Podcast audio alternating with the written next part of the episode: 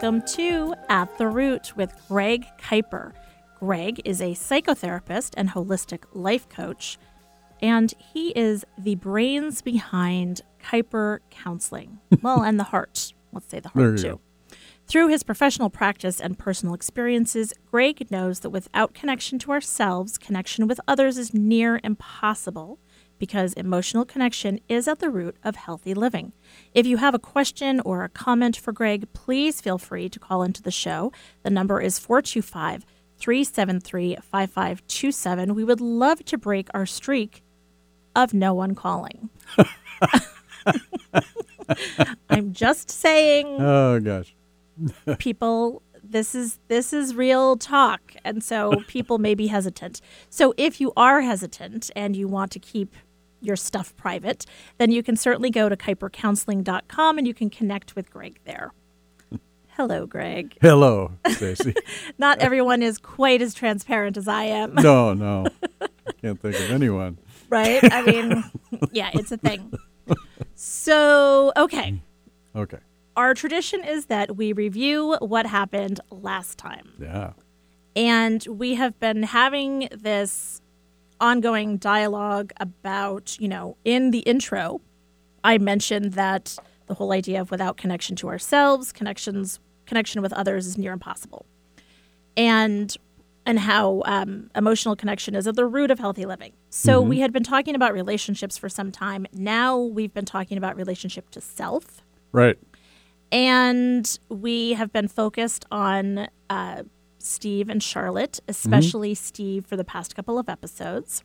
Right. And you had a session with him, and he started to really go deeper in his relationship with his father, how that impacted him. Mm-hmm. You made some suggestions about connecting with his true self, inner child, fairly interchangeable.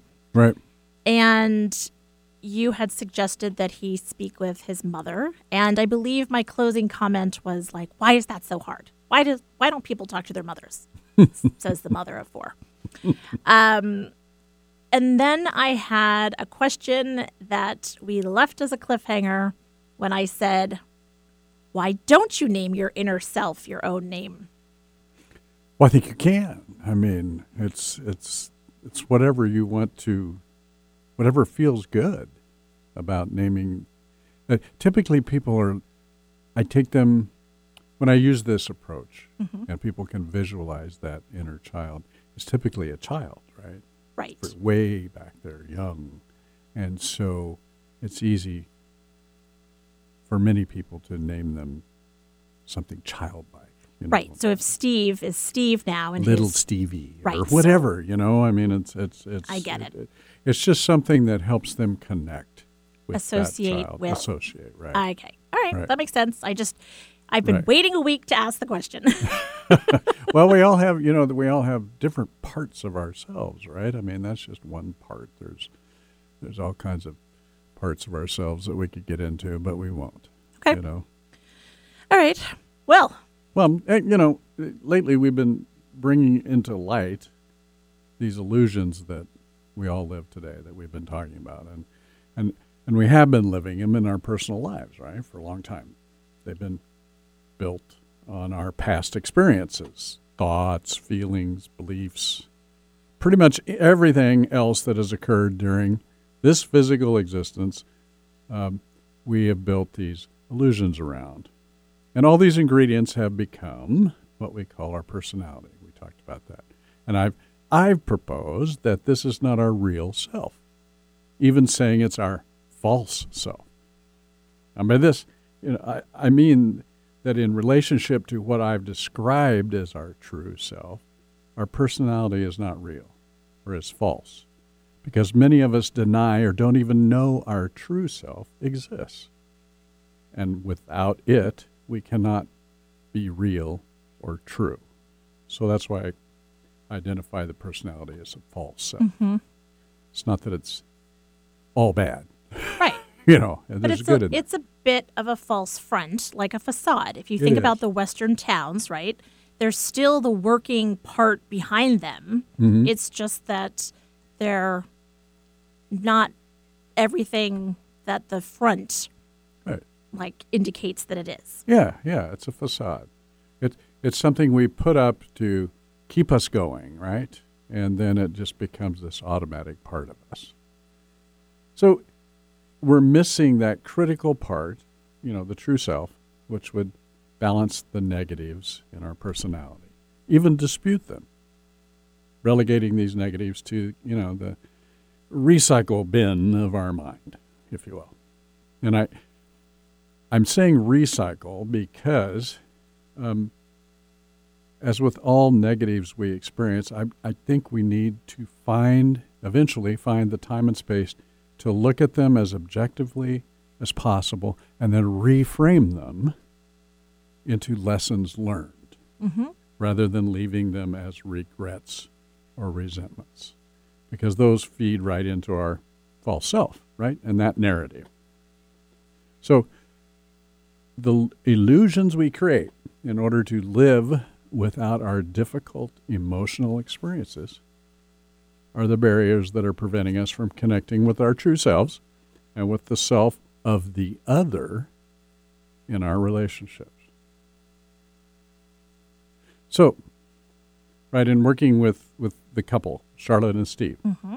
my intent is, or has been, to help them discover their grand illusion, right, consisting of their individual illusions, it's kind of a summary here, and how they trigger each other's individual illusions, which puts them in this critical loop of criticize, defend, withdraw, criticize, defend, withdraw. Or as I call it, attack, defend, attack, defend. Okay, well, attack, defend, withdraw. There you go.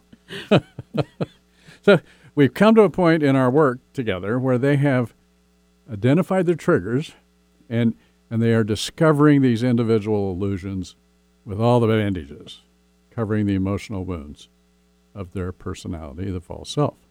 So that's where we've been, right? Mm-hmm. Bringing to light these bandages can be difficult, right? As we realize the magnitude of these wounds and the depth of the bandages. So the more we look at that way, the more we're like, oh, do I want to do this? Maybe I don't, this is going to be a big deal. Well, and it's surprising the buildup of the wounds that we have. For some people, it is an obvious gash. For right. other people, it's a lifetime of paper cuts. Yeah. I like that. Thank you. Thank you very much. This is why you pay me the big bucks. Yeah, that's it. For example, if an individual has used the bandage of drugs or alcohol to cover their emotional wound, it happens a lot.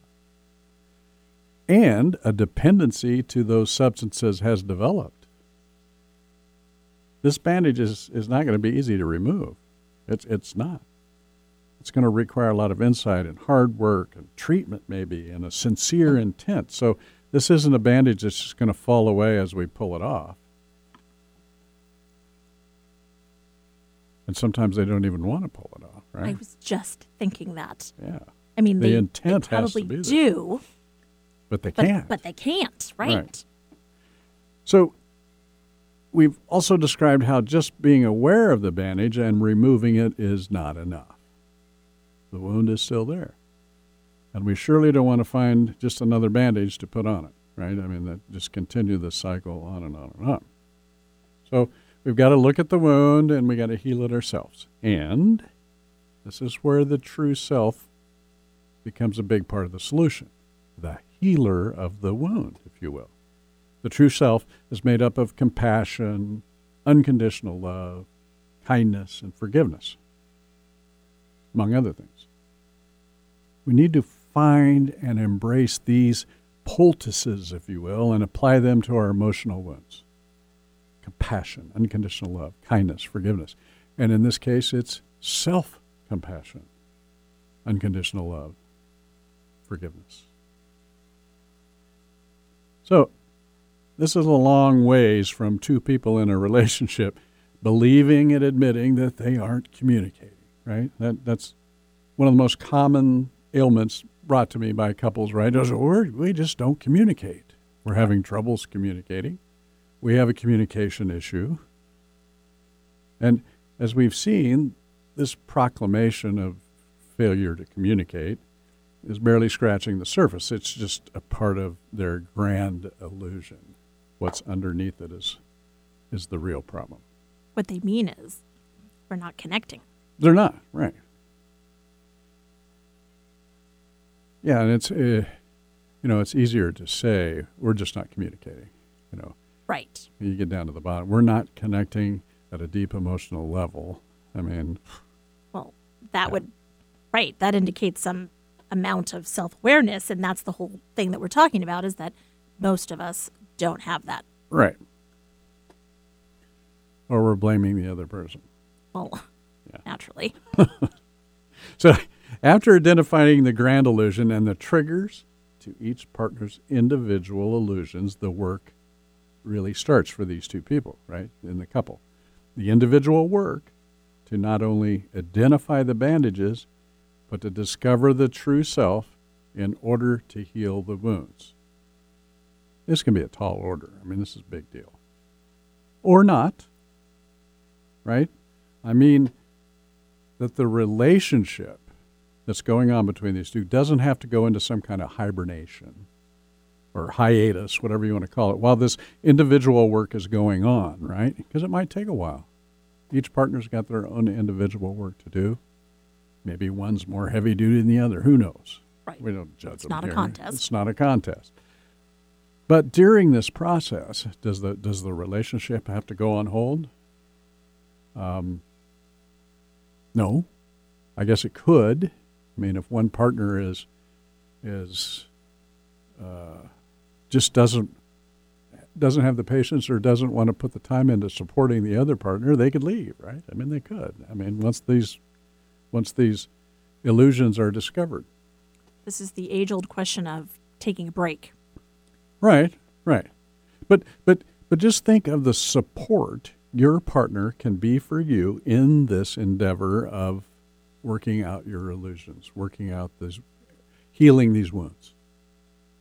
And we must remember that this healing work is never going to have a finite end, right? It's a journey. We've talked about this, a lifelong journey.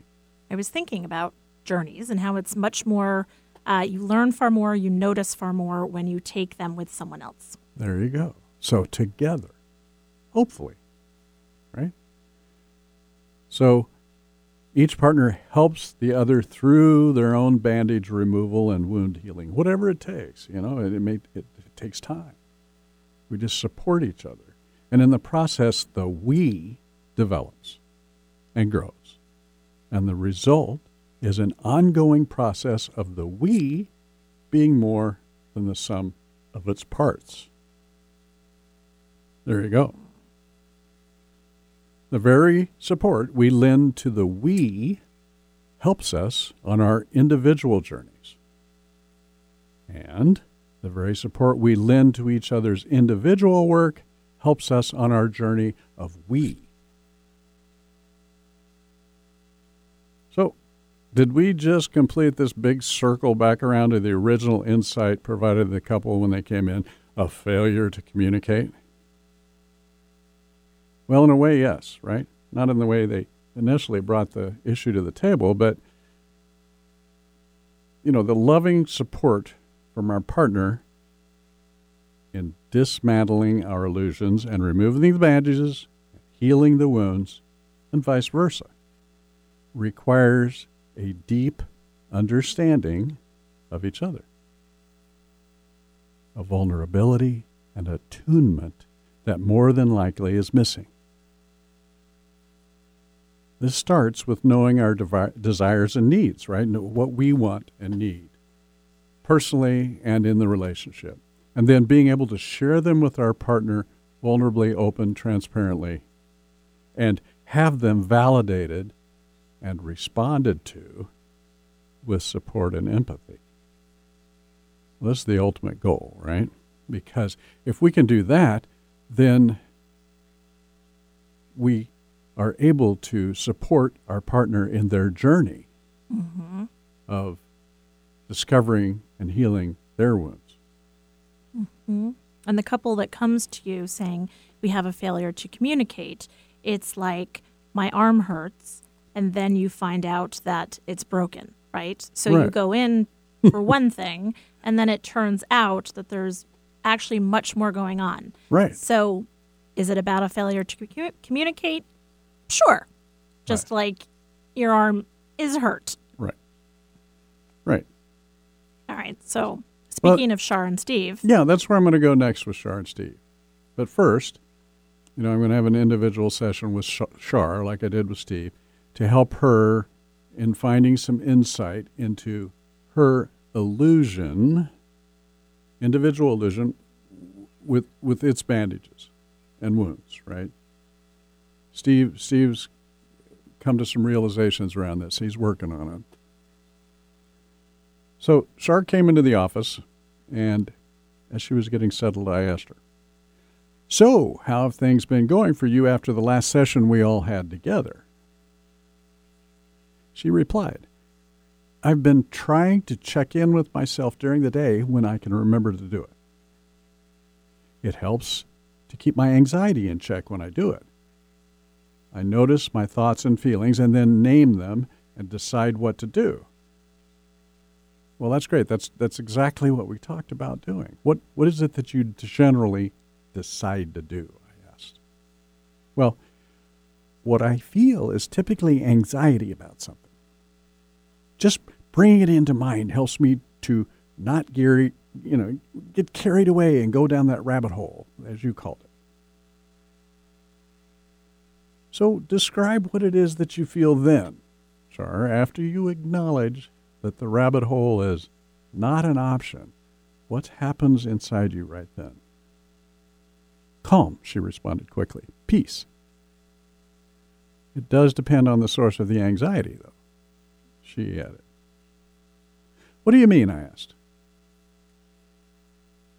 "If it has to do with Steve or something that's going on with us, it gets pretty intense. The anxiety, I don't catch it soon enough or at all. I don't like that rabbit hole." Well, it sounds like then that the anxiety ramps up pretty quickly in those instances. She went on, "It does. And it's fear. I'm scared to interact with him. And when I know that I need to, I figure out ways to not do it. Or I just clam up and don't talk, which really gets him upset."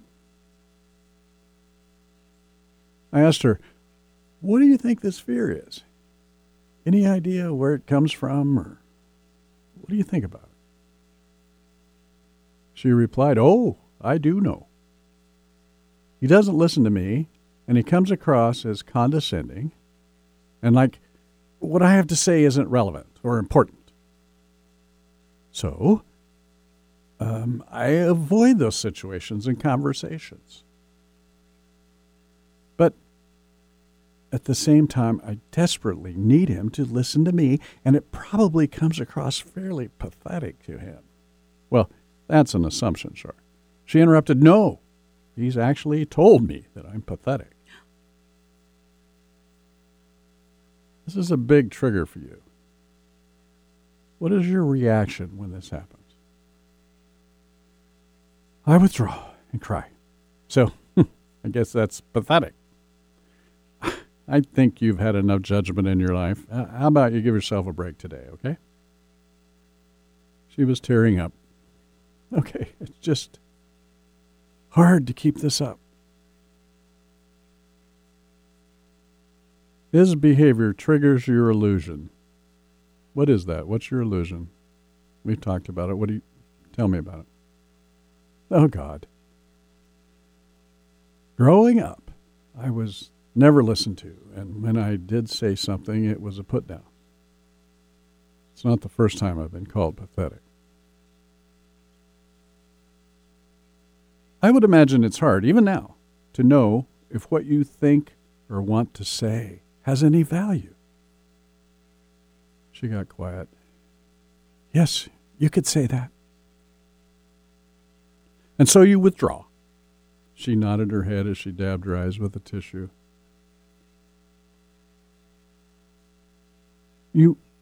Char, you remember when we were talking about bandages over our emotional wounds. "I do," she answered. "I'm thinking that one of your bandages is the withdrawal. The hurt of being rejected and put down is carefully covered with this instinct to withdraw." She paused, looking right at me. "I don't think I'm ready to remove that bandage." There's a big hurt under it. I don't blame you. Let's try something. Bear with me here. Go back with me to your childhood. Who is it that got hurt? Well, it was me. It started when I was a young girl. So how far back can you remember? I mean, go back. How far back do you have memories of your mom and dad? I don't, actually.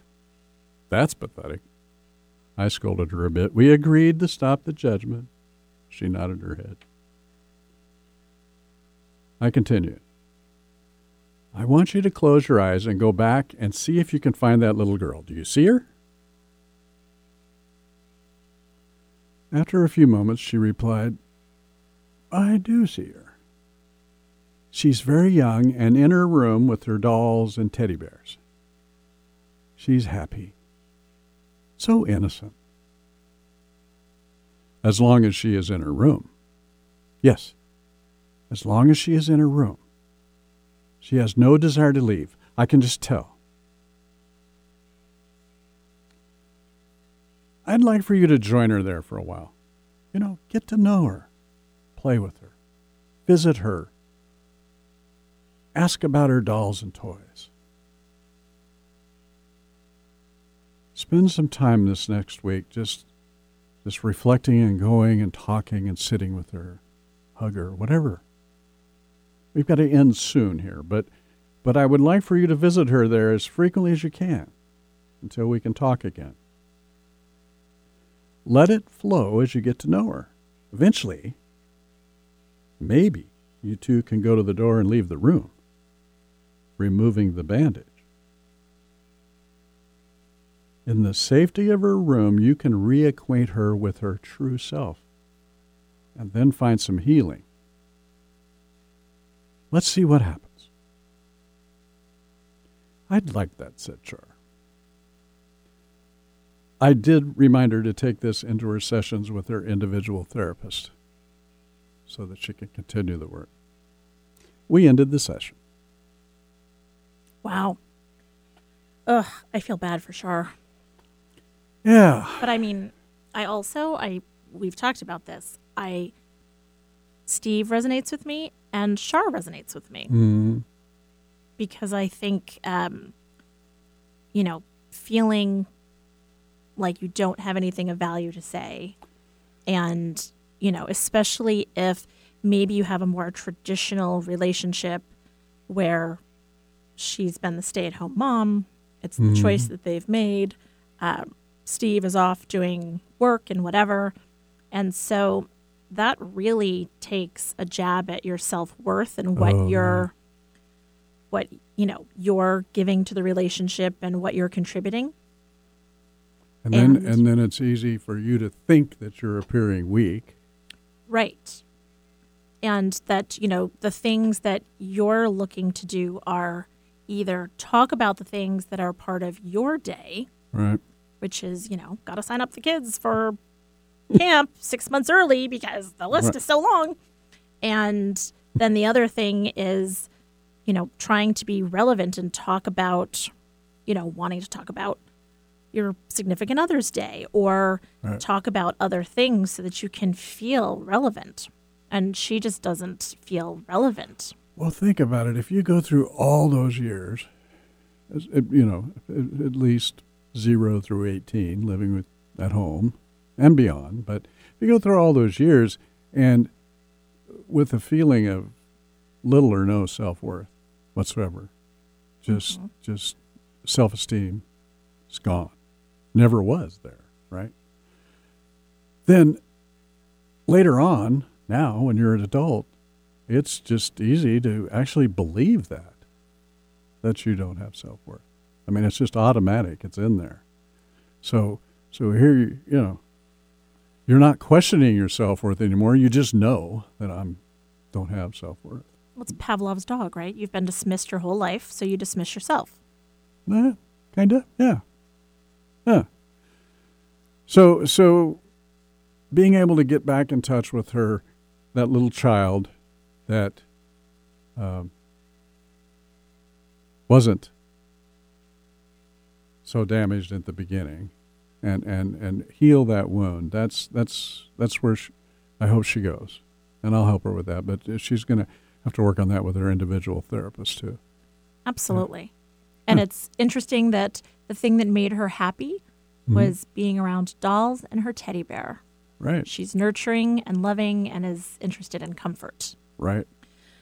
Ugh, so much to unpack, Char. We've got this. Okay.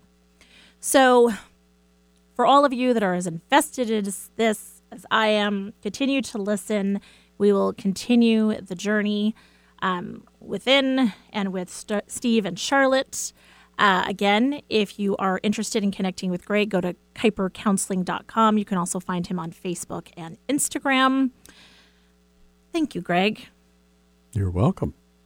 Words for the weary? Everyone, just stay aware out there. See you next week.